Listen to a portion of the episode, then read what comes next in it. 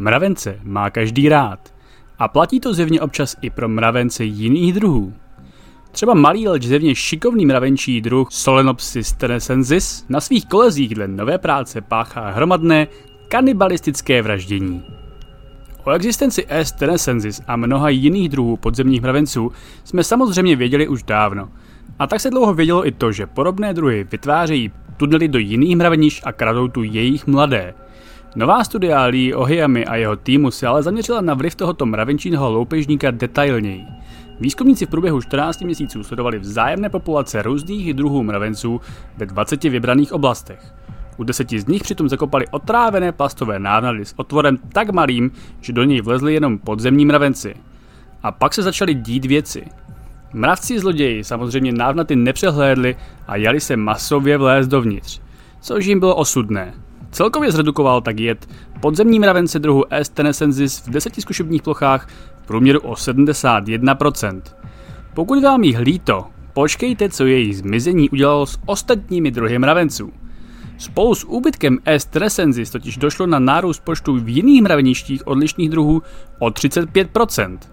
Obzvláště dramatický byl efekt na počátku druhého roku studie, kdy nastoupil s květnem a červnem vrchol jara. Z ploch zmizelo až osmdesát dva procent mravenčích zlodějů, zatímco jiných větších mravenčích druhů přibylo až o šedesát pět procent. Jinými slovy, čím méně S. tresensis kradl larvy jiným mravencům, tím více jiných mravenců přibývalo. A to značně. Ono kradení larev je samozřejmě trochu eufemismus. S. tresensis ony ukradené mravence používá jako zdroj potravy. Tihle mravenčí modloci přitom zjevně mají značný vliv. V součtu práce především demonstruje, že podzemní mravenci rozhodně skrze své aktivity omezují i vliv jiných druhů mravenců na povrchu. Pokud vám ještě před chvílí bylo mravenčích kanibalů líto, možná jim nyní otravu přejete, ale to by opět byla chyba. S. tresensis by totiž mohl skrze svůj jídelníček plnit nenulově významnou regulační aktivitu, která přírodně omezuje povrchové mravence před přílišnými počty.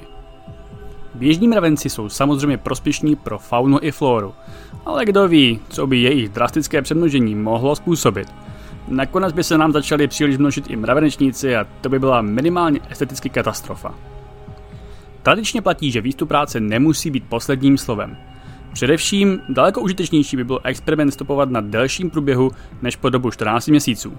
Možná, že nějaké tři až pět let by mohly dát jiný výsledek. Dále platí, že lepší by bylo porovnávat hustotu mravenišť, nikoli jen populaci.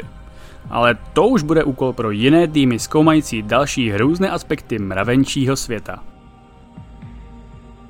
Tolik nejnovější videonovince na našem kanálu Vydátora. Pokud se vám tohle video líbilo, brzkněte nám dole koment či like, případně subscribe celého našeho kanálu.